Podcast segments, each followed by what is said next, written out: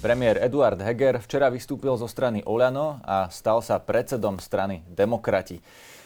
Pán premiér, vítajte v relácii na rovinu. Ďakujem pekne za pozvanie, pekne neprajem. Treba ešte povedať, že strana Demokrati teda vznikla premenovaním zo strany Spolu. O, teda cestou ešte sa tá strana mesiac volala Modrá koalícia, aby, sme, o, aby teda ľudia mali úplnú a plnú informáciu. Táto vaša nová strana teraz je čo, mimoparlamentná strana? Alebo tým, že tam máte Jana Budaja a jeho nejakých poslancov, tak ste strana vládnej koalície? Určite mimoparlamentná, lebo neprešla voľbami, takže pozície tejto definície je určite mimoparlamentná. Ja by som to ešte možno doplnil, lebo strana demokrati není len zmena strany Modrá koalícia alebo spolu je to práve že politický subjekt, ktorý je založený teda na spojení jednak stredopravých strán, ale aj ľudí, ktorí sa stotožňujú s našou víziou. A tých ľudí sme aj dnes predstavili na tlačovke, takže je to podstatne širší koncept a chceme, aby bol ešte širší. Čo to znamená, že tie strany, tie menšie strany, ktoré sa k tomu pripájajú, napríklad Šanca, uh, oni sa stávajú členmi strany, ktorá sa volá demokrati a teda tie ostatné strany zanikajú? Áno, tam uh, je taký dvojitý koncept. Jedno je, že tie strany môžu byť súčasťou tým pádom našej strany a uh, majú miesto v predsedníctve automaticky členská základňa môže byť súčasťou vlastne našej strany, alebo keď sa rozhodnú, môžu, môžeme sa rozprávať o spoločnej kandidátke.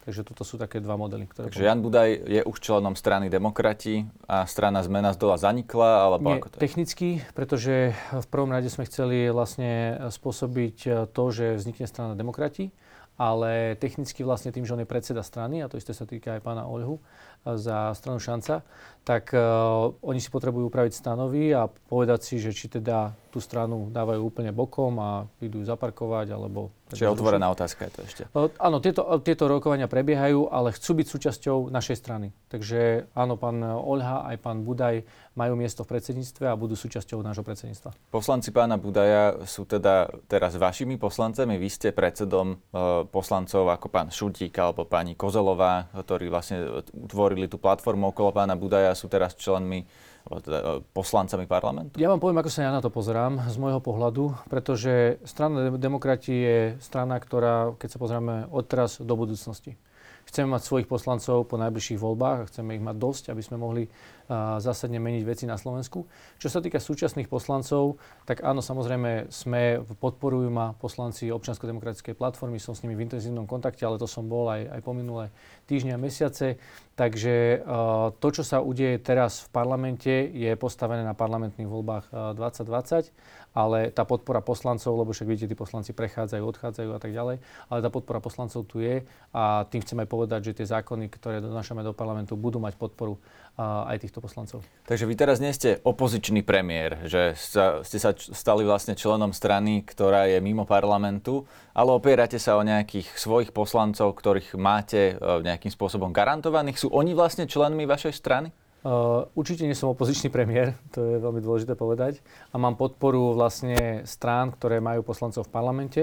Tým, že demokrati neprešli vlastne parlamentnými voľbami, takže nemajú svojich poslancov, ktorí by boli zvolení na základe, na základe volieb, ale uh, tá podpora poslancov je dôležitá na podporu zákonov a tam vyjadrili aj predsedovia koaličných strán, že budú podporovať vlastne vládne návrhy, veď na konci dňa majú tam aj svojich svojich ministrov. Takže toto je realita, v ktorej sa nachádzame. Áno, poslanci ODP podporujú, podporujú vládu, podporujú mňa ako premiéra.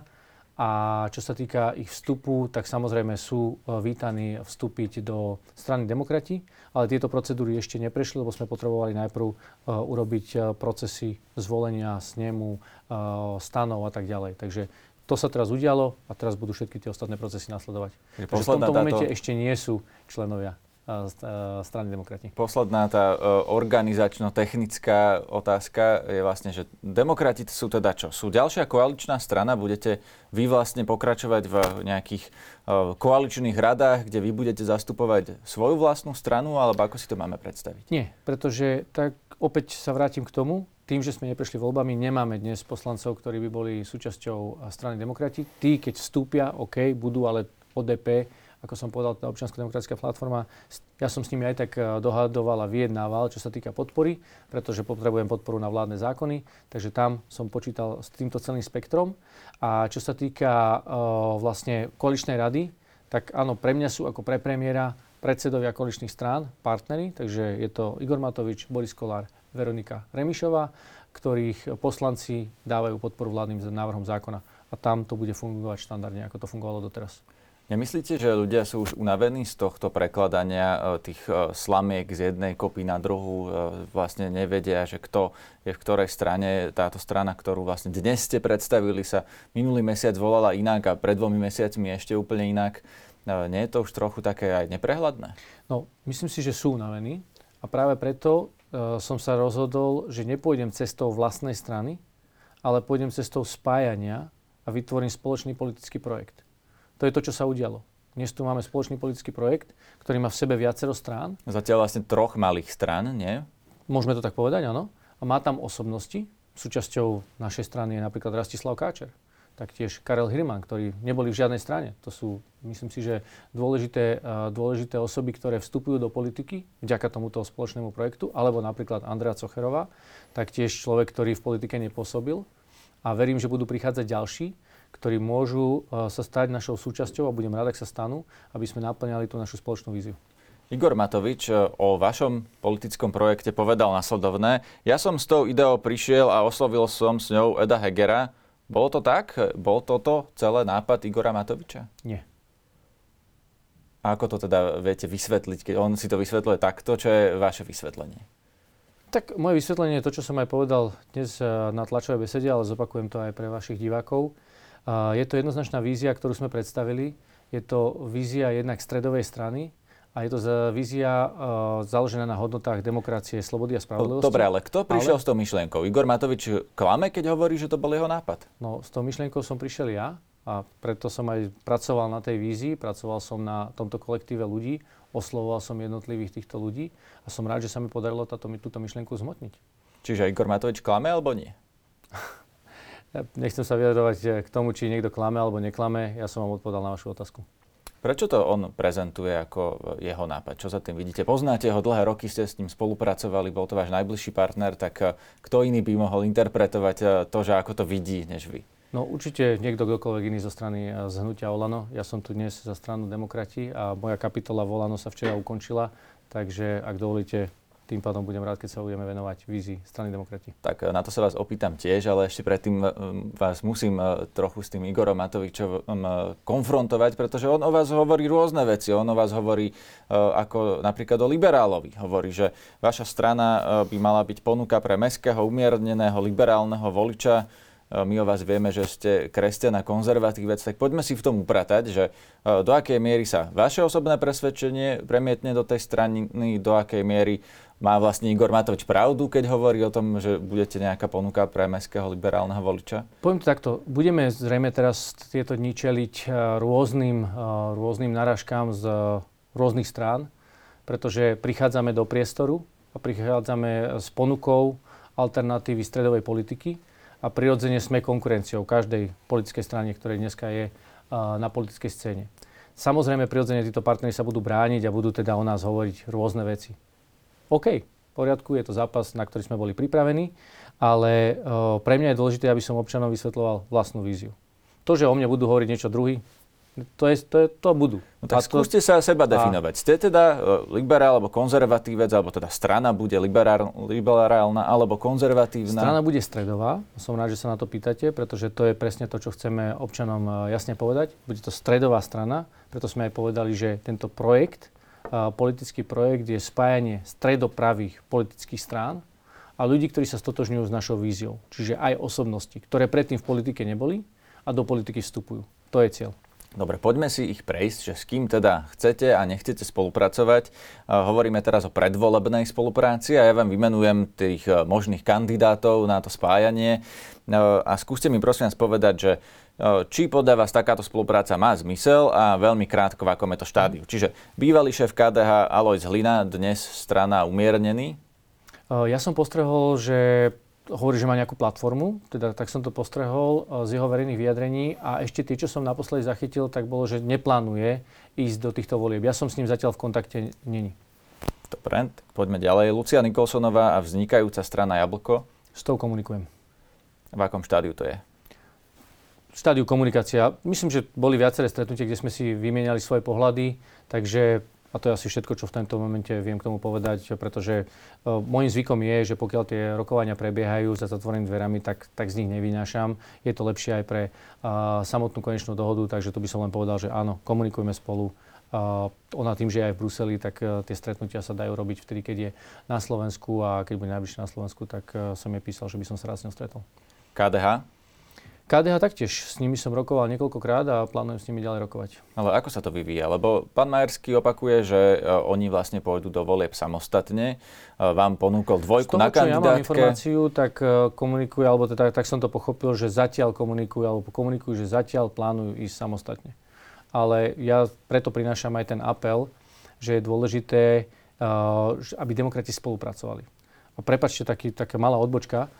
Uh, keď Máme v histórii Slovenska, samostatnej Slovenskej republiky, jasné ukážky, keď demokrati ne, nespolupracovali a požierali sa, čo to spôsobilo so Slovenskom, a keď spolupracovali, čo to spôsobilo so Slovenskom. A keď sa požierali, tak to malo dosť zlé dôsledky na Slovensko, ale aj na demokraciu ako takú. Bola oslabená, dokonca by som povedal, že ohrozená. Práve naopak, keď demokrati dokázali spolupracovať a vedieť sa dohodnúť, tak veľmi rýchlo sme presadzovali reformy, vstupovali sme alebo tá integrácia sa diala veľmi rýchlo a posúvala sa aj kvalita života výrazne dopredu. Ja chcem poukazovať pri komunikácii aj s týmito partnermi práve na túto skúsenosť a pozývať ľudí do spolupráce. To je úplne kľúčové. Otázka preto, preto ešte len doplním, že forma. na tlačovke som jasne povedal, že, že EGA idú jednoducho bokom. No ale pôjdu forma, aj zo strany áno. KDH, pretože naozaj otázka je forma tej spolupráce. Tak, lebo oni vám sú... tiež nejakú ponúkli dvojka na kandidátke, možno keby ste to, to vlastné ego viete. posunuli, tak by uh, ste mohli zobrať aj ich ponuku a mohli, mohlo by sa spolupracovať. Ak by, som, ak by som, ak by som dbal na vlastné ego, tak by som sa išiel upratať na ich kandidátku a dostal by som sa do parlamentu. Ale to nie je môj cieľ.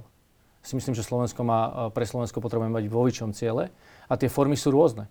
Čiže uh, tu nemôžeme sa na to pozerať, že teraz upracujem sa niekomu na kandidátku. Takže teraz chcete vy ich na svoju kandidátku? Nie, nie. To, to si myslím, že ani sa nestane. Tam tá spolupráca, uh, myslím si, že by mohla smerovať k nejakej koalícii a to je, to je legitimné. Koalícii predvolebnej či povolebnej? Predvolebnej. Predvolebnej, predvolebnej koalícii z KDH. Dobre. Áno, myslím takto, ako, aby ste chápali. Uh, tieto diskusie vedieme a uh, však tých partnerov v tej diskusii bolo viacero. To, to je, že len ja sa stretávam s nimi a oni sa s nikými nestretávajú, že my sa stretávame medzi sebou, rozprávame sa. Tak som aj dnes na tlačovej besede povedal, že za tie posledné mesiace sme veľmi intenzívne uh, rozprávali sa o tom, že v akej krajine chceme žiť. Uh, a v akej krajine chceme, aby žili tie generácie po nás. Lebo toto by, to, čo dnes tu budujeme, tento politický projekt, to je strana na dlhé roky. Chceme budovať veľkú, chceme pozývať ďalších ľudí aj do našej strany chceme tú stranu proste, aby vychovávala ďalších profesionálov pre politiku, aby priťahovala odborníkov, aby tam bol priestor pre jednak odborníkov, ale aj pre ďalší rast odborností v rámci strany. Aby sa to pretavilo potom do tej práci v štátnej správe. Áno, to sa uvidí, tak poďme ďalej v tom zozname, okay. aby sme pokročili ďalej. Mikuláš Zurinda a strana Modrý, ktorá len včera oznámila, že začne zbierať podpisy. Oni vlastne len pred mesiacom a niečo boli na tlačovke Modrej koalície, s mhm. ktorou ste sa teda nakoniec spojili vy. Ako to vyzerá s ním? Budete s ním ešte rokovať? Ja som sa vás to pýtal dnes na tej vašej tlačovej konferencii. Povedali ste, že áno, ale oni zároveň už hovorili, že vlastne s pánom Kolárom sa nezhodli, čiže s pánom Kolárom, s ktorým vy ste v jednej strane. Oni spolupracovať zrejme nebudú, aspoň takto na teraz To vyzerá. je na nich, aby to vysvetlili, čo tým presne mysleli, lebo dnes som predsedom strany Demokratia a ja teda s pánom Zurindom som komunikoval za posledné mesiace taktiež, aj s ním som komunikoval ten krok, že zakladajú novú stranu, no to je to, čo mne úplne nedáva zmysel a preto som sa rozhodol, že nebudem zbierať podpisy na novú stranu, lebo myslím si, že to je práve to, čo ste hovorili, že to metie ľudí. Potom tí ľudia majú naozaj pocit, že tu je strašne veľa strán. A na čo to je? Myslím, že na Slovensku máme takmer 200 strán, ako samozrejme dovolie byť výrazne menší počet, ale, ale je to zbytočné. My potrebujeme práve, že uh, mať politikov, ktorí našo, napríklad v našej stredovej, stredovej strane Máme osobnosti, alebo teda osoby ako Jaroslav Nať, e, potom Rastislav Káčer, Kaler Hilman, Jan Budaj a ďalší, ktorí ano, sa... Rozumiem. Čiže ponúknete aj Mikulášovi Zurindovi, aby bol uh, on členom demokratov, teda dostane ešte raz ďalšiu šancu sa s vami nejako spojiť? Tak všetko závisí na tých rokovaniach, ale určite by som s tým chcel uh, pokračovať v tej diskusii. Žolt Šimon a Maďarské fórum? S ním som ešte nekomunikoval. Potom Aliancia, ktorá je ďalšia maďarská strana, pán Foro. Ty vieme, že sa so Žoltom Šimonom nedohodli na spolupráci? Mm-hmm. mal som s ním diskusiu, párkrát sme sa rozprávali a rád by som počul ďalej, ako sa vyvíja vlastne nejaká ich predstava. Ale to je, závisí to aj od náš, nášho nastavenia, nášho predsedníctva. Čiže tie diskusie prebiehajú, ale to, akým spôsobom bude vyzerať tá dohoda, nezávisí len odo mňa, závisí aj od nášho predsedníctva. Tam je otázka potom, že keď sa chcete nazývať demokratmi a oni napríklad sú e, stranou, povedzme, čiastočne pro-Orbánovskou, že či je to pre vás priateľné? Presne tak, to je presne tá otázka. No a, e, sú alebo nie sú pre vás priateľní v tom prípade, že e, sú, ono... teda my vieme, že sú skôr pro-Orbánovskí, minimálne tá časť SMK, ktorá sa spojila do tej aliancie. Tak viete, tu je hlavne dôležité, aby sme mali politické strany, ktoré sú proslovenské. A ja som sám povedal, v úvode dnešnej tlačovej besedy, že chcem, aby sa každý občan cítil bezpečne, bez ohľadu na jeho rasu, na jeho národnosť, na jeho pohlavie, vierovýznanie alebo sexuálnu orientáciu. A zároveň som povedal, že chcem, aby, toto, aby Slovensko bolo miestom pre spokojný život každého občana každého občana Slovenskej republiky. Takže je dôležité prinášať takú politiku, ktorá prináša uh, práve ten komfort pre občanov. A áno, maďarská národnosť, e, maďarská menšina sú občania Slovenskej republiky a nemôžeme na nich zabúdať. Musíme e, na nich pamätať. Takže v týchto témach si viem predstaviť diskusiu, ale zároveň aj v témach, e, čo sa týka reforiem a podobne, lebo to sú tiež dôležité témy preto, aby sme Slovensko rozvíjali. Takže ale nejaký konkrétnejší výstup dnes ešte neexistuje a uvidíme, akým spôsobom sa tie diskusie budú uberať. Je možné, že sa nedohodneme. Robert Mistrik, ktorý ohlásil, že e, by tiež sa mohol uchádzať o nejakú, e, povedzme, e, politickú funkciu alebo politické pôsobenie? S pánom Mistrikom som nehovoril dlhšiu dobu, myslím, že aj asi vyššie mesiace, alebo niekedy možno v januári, tak si dobre pamätám, čo je určite vyššie mesiaca. Takže v tomto momente ja s ním nemám kontakt. Niekto iný z vašej strany? O, ale áno, tie kontakty asi budú, a však Roberta Mystika ja poznám osobne tak, dobre. Viete, nejde mi takže... o to, že či sa s ním rozprávate vy konkrétne, ja ale že či rozprával... sa môže ocitnúť na kandidátke strany demokrati. Tak pozrite sa, jasné, že sa môže, samozrejme, že sa môže, ale závisí to od mnohých faktorov. Tak ako som povedal, jednak závisí to od jeho, od jeho predstav. Pre nás, vrátim to k tomu, aby to bolo úplne zrozumiteľné, že pre nás sú dôležité práve naša vízia. Kto sa vie stotočiť našou víziou, s tým radi budeme diskutovať o tom, a, akým spôsobom postupovať do volieb, ale hlavne akým spôsobom postupovať aj po voľbách. Ja ten, tento náš spoločný projekt nevidím ako stranu, ktorá je tu na jedny voľby. To je strana, ktorá tu naozaj má pôsobiť desiatky rokov a byť kvalitnou, a stabilnou stredovou stranou. To je, to je moja predstava. Posledná predvolebná spolupráca, na ktorú sa opýtam, je strana za ľudí. Najmä, či chcete spolupracovať s jej časťou, lebo tak videli sme vás už v spoločnosti pána Šeligu a pani e, Žitňanskej, e, alebo beriete len celok aj s pani Remišovou? Tak prirodzene vidíte ma v spoločnosti, lebo sú to koaliční poslanci, s ktorými ja prirodzene ako premiér prichádzam často do kontaktu a máme spolu veľmi dobré vzťahy. Tak boli na sneme strany spolu, ktorá sa nakoniec zmenila na uh, demokratov, preto ano. sa vás na to pýtam. Áno, áno. Ja momentálne komunikujeme so stranou za ľudí, uvidíme, ako tá komunikácia Čiže s Veronikou Remišo- Remišovou? Áno, predsedničkou prirodzene, samozrejme. Takže máte záujem aj o ňu, aj o nich. Nie sú to dva tábory v tejto chvíli. Diskutujeme a tam tie diskusie, však tým opäť s Veronikou som veľmi často, lebo je členka vlády, takže rozprávame sa veľa, a poznáme sa, ale keď preberáme niekedy tieto stranické veci, tak tam tá diskusia zašla pomerne ďaleko ale opäť nie, nie sme v stave, že by sme boli dohodnutí. Aj strana za ľudí rozmýšľa ešte, akým spôsobom pristúpi vôbec k tejto predvolebnej spolupráci, takže potrebujeme na to priestor a čas, aby sme sa mohli rozprávať. Dobre, povolebné spolupráce vy ste dnes vylúčili konkrétne LSNS Republiku Smer a Petra Pellegriniho. Ja sa vás chcem opýtať najmä na... A SNS ešte. A SNS. Tak sa vás chcem opýtať na to, že akým spôsobom definujeme toho, kto je nepriateľný. Mm-hmm. Konkrétne napríklad LSNS a Republika, tak predpokladám, že to spadá do takej tej kolónky fašisti. Extrémisti, áno. Áno. Koho ešte považujete za extrémistu? Pretože potom tu máme rôznych takých ľudí, ktorí boli v LSNS alebo boli na kandidátke LSNS, mm-hmm.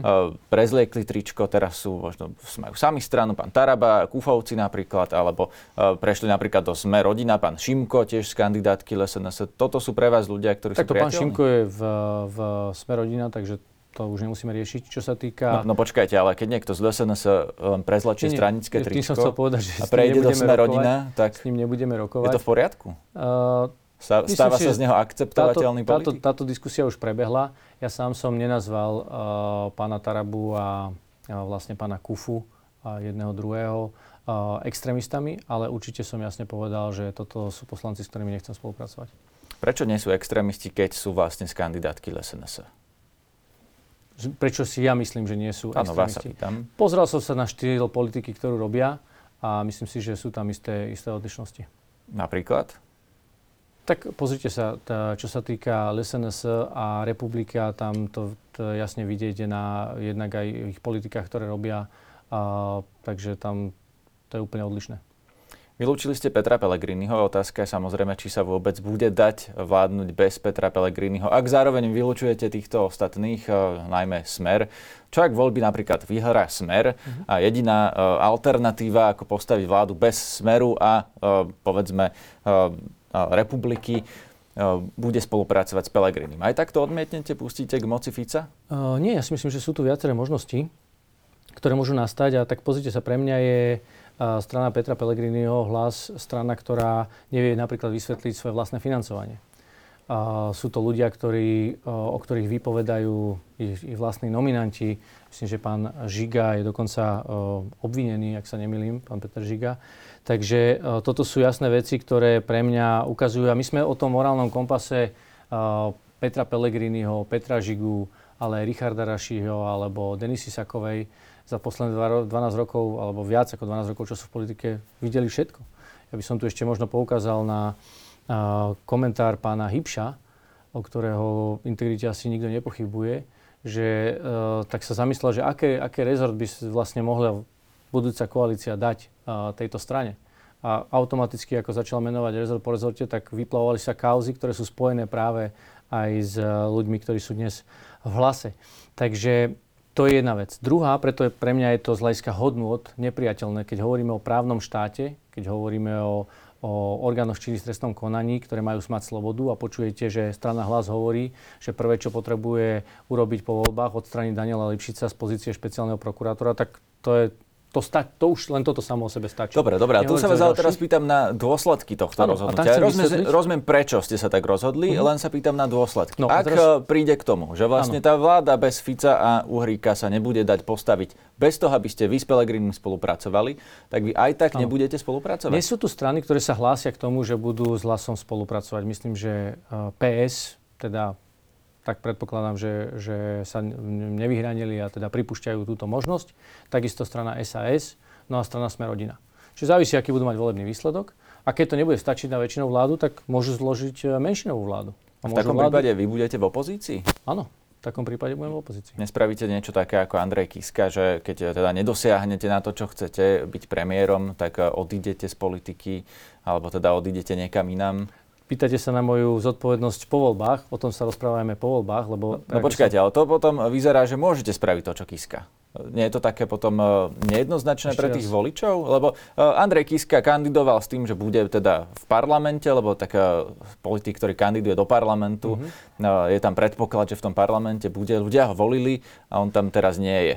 To sa vás pýtam, či nehrozí niečo podobné aj u vás, keď na to nechcete odpovedať. Nepovedal som, že nechcem odpovedať, len chcem pochopiť vašu otázku, že čo sa ma presne pýtate. No, že ak sa vám nepodarí to, čo chcete, byť znova po voľbách premiérom, či nehrozí scenár Andreja Kisku, že by ste sa stiahli? Nechali tú stranu uh, samospádom nie. ako strana za ľudí. To v žiadnom prípade, to v žiadnom prípade, to v žiadnom prípade. Určite žiadny samospád a strana a nič takéto. Ja som vám povedal, že idem do toho, lebo tú stranu chcem vybudovať. Ak chcem tú stranu vybudovať na veľkú stredovú stranu, tak určite po voľbách nebudem uh, nik, nejako, jak ste to povedali, že... že by ste mohli niekam odísť. No, takže budete opozičným, alebo niečo opozičným politikom, no, ja verím, že nebudem, parlamentu, ja verím, že nebudem opozičným, ja verím, že nebudem opozičným, pretože práve preto uh, ideme do toho, aby sme získali veľmi silný mandát od občanov. To je náš cieľ, to je, aby sme mohli naplniť vlastnú víziu. Takže, ale vy ste sa pýtali na inú vec. Vy ste sa pýtali, že v prípade, že by sa tá vláda alebo tá koalícia nedala vyskladať bez nás a, a zároveň bez strany hlas, že či by som do takej koalícii, či by sme do takej koalícii išli. No nešli. V takom prípade by tá koalícia bola menšinová. musela zostaviť menšinovú vládu. Ak teda ju nechce zostaviť aj s Robertom Ficom. Počkajte. Uh, mm-hmm. Menšinová vláda predpokladá, že v parlamente existuje vlastne iná väčšina. Nie? Že nie. niekto iný má väčšinu to teda nie. ako tá menšina. No tak máme 150 poslancov, no. ak vy budete mať 74, tak tam je zvyšných 76, ktorí je, tak myslíte, áno, áno. vedia tú vládu postaviť. Bez vás. Nie, nevedia. Nevedia. Práve naopak, keby ju vedeli, tak by ju postavili. To je práve, že v situáciách, kedy tá väčšina nevie postaviť spoločnú vládu a spoločnú koalíciu, tak musí byť menší. Tak o tomto sú tie vyspelé demokracie v Európe, kde máte menšinové vlády, ktoré áno, majú, majú menej poslancov a idú pekne uh, zákon po zákone, rokujú s parlamentom a v parlamente im prechádzajú tie veci, na ktoré sa s parlamentom dohodnú. Vám sa takto vládne dobre v menšine? No, nám sa tak vládlo, tak sme to vlastne vládli aj v septembri. Ja nehovorím, že to je do, najlepšia cesta, určite nie. Ja si myslím, že najlepšia cesta je, prirodzene najlepšia cesta je, keď máte väčšinu. To je najlepšia cesta. Ale vy sa pýtate, že čo by som urobil v prípade, že by nastala situácia, že Peter Pellegrini nevie vyskladať uh, väčšinu bez našej strany a z PS a SAS alebo Smerodina. Tak ja hovorím, že ja určite do nich nepôjdem, ale neznamená to, že Peter Pellegrini musí vládnuť s Robertom Ficom a republikou. To vôbec neznamená. Takže počkajte, to, to znamená, že by vládol prípade... v menšinovej vláde, ktorú vy by ste boli schopní podporiť? No nie, tú vládu by sme my nepodporovali.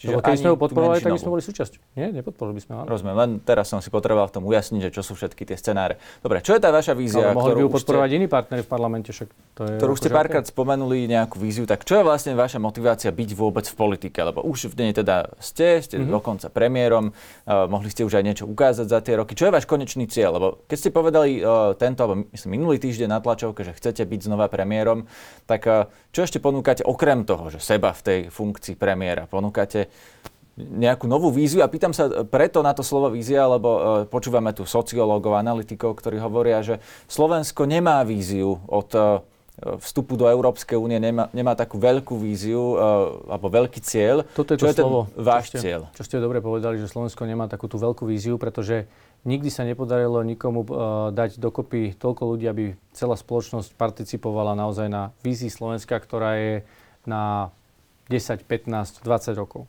Pretože na to, aby ste takúto víziu dali, potrebujete aj ľudí, ktorí potom budú ju naplňať a sa k tomu aj nejakým spôsobom zaviažu. Takže toto určite je dôležité, aby ako Slovensko spravilo. No, ja sa vás pýtam na tú vašu. Áno, však idem k tomu.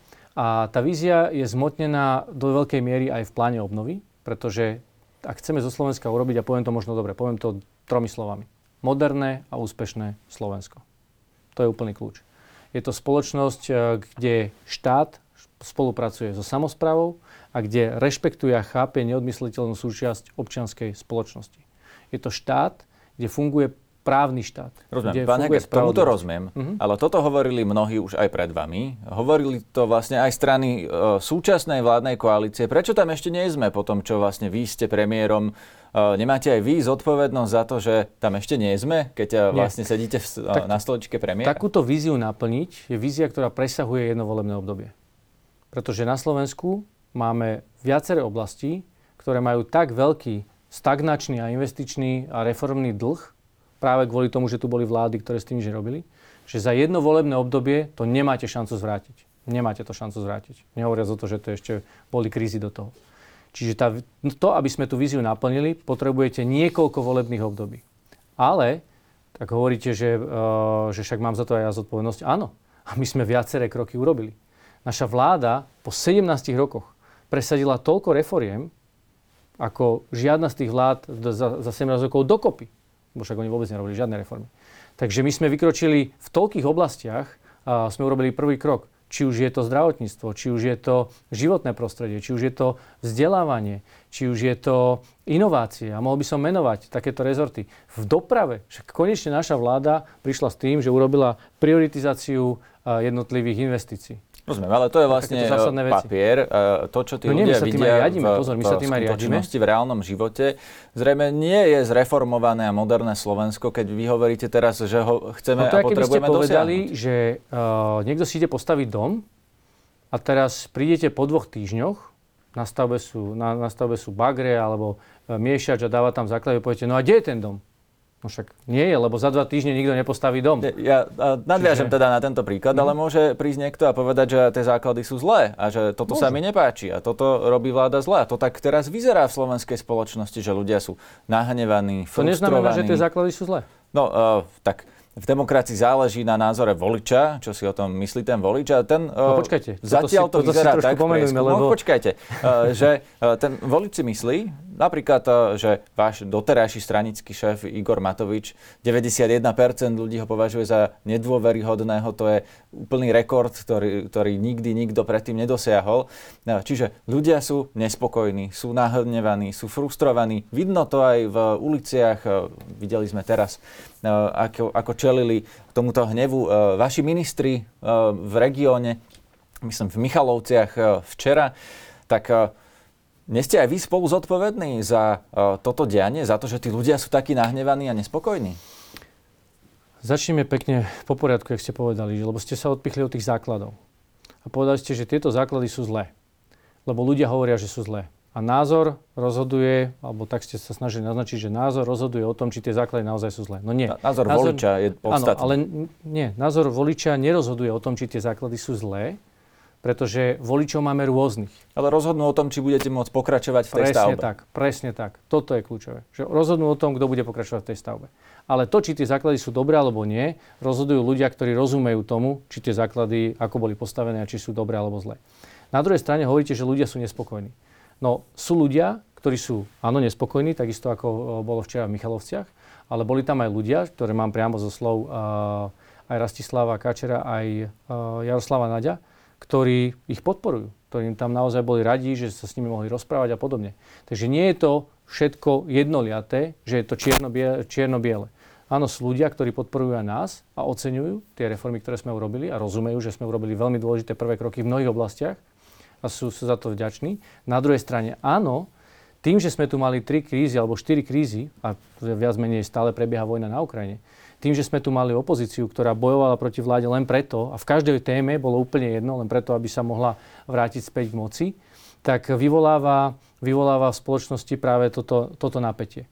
A tieto, tieto veci sa podpisujú potom aj po tú atmosféru spoločnosti. Áno, to musíme zmeniť. Tá komunikácia aj koalície, že nebola schopná uh, odkomunikovať tie dobré veci, ktoré sme pre spoločnosť urobili, kde sme sa výrazne poposúvali vo viacerých oblastiach, ako som hovoril, či už je to zdravotníctvo, vzdelávanie, doprava a tak ďalej, tak tie zanikali práve v tej atmosfére uh, sporu, konfliktu, emócií, ale aj tých kríz, po, po ktorým čelíme. Áno, pán Heger, ale vy ste boli súčasťou tých ano. sporov, veď vy ja sa, ste teraz na čele Ja určite nehovorím, že som prišiel dôvery. zo zahraničia a dneska som tu, dneska som tu prvý deň. To vôbec vy nie. Vládnete bez dôvery, dokonca ste si to predložili až do septembra. To tiež asi Takto. neprospieva k tomu, aby, aby tí ľudia boli, aj... uh, boli v podstate uh-huh. spokojnejší alebo uh, aby mali pocit, že uh, vlastne záleží na tom, že vláda má dôveru v parlamente.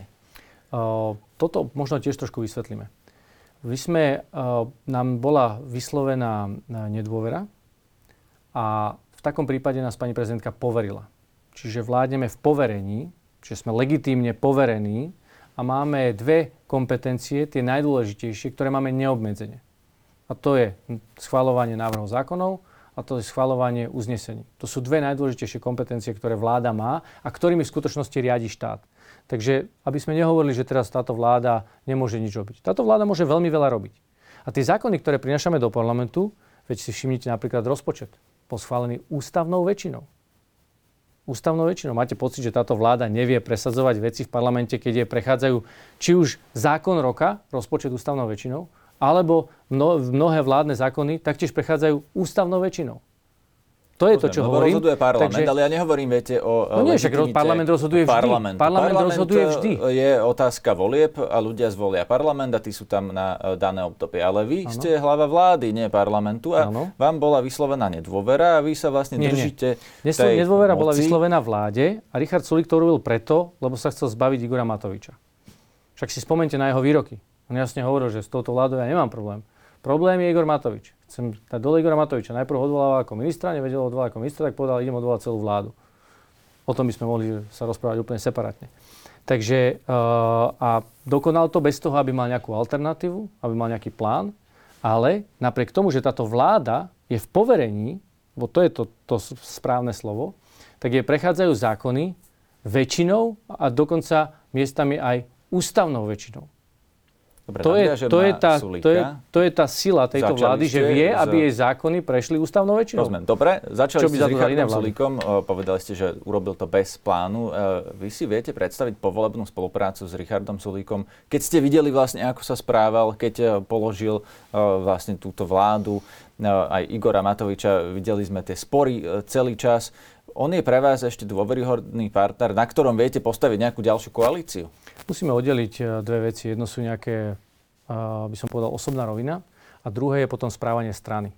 Pretože my, strana demokrati, sme štandardná strana, kde rozhoduje predsedníctvo a samozrejme všetko závisí aj od toho mandátu, aký máme. Áno, môžem povedať, že dnes nad stranou SAS vysia mnohé otázniky, ale e, to, či budeme s nimi spolupracovať po voľbách, budeme riešiť po voľbách v rámci nášho predsedníctva.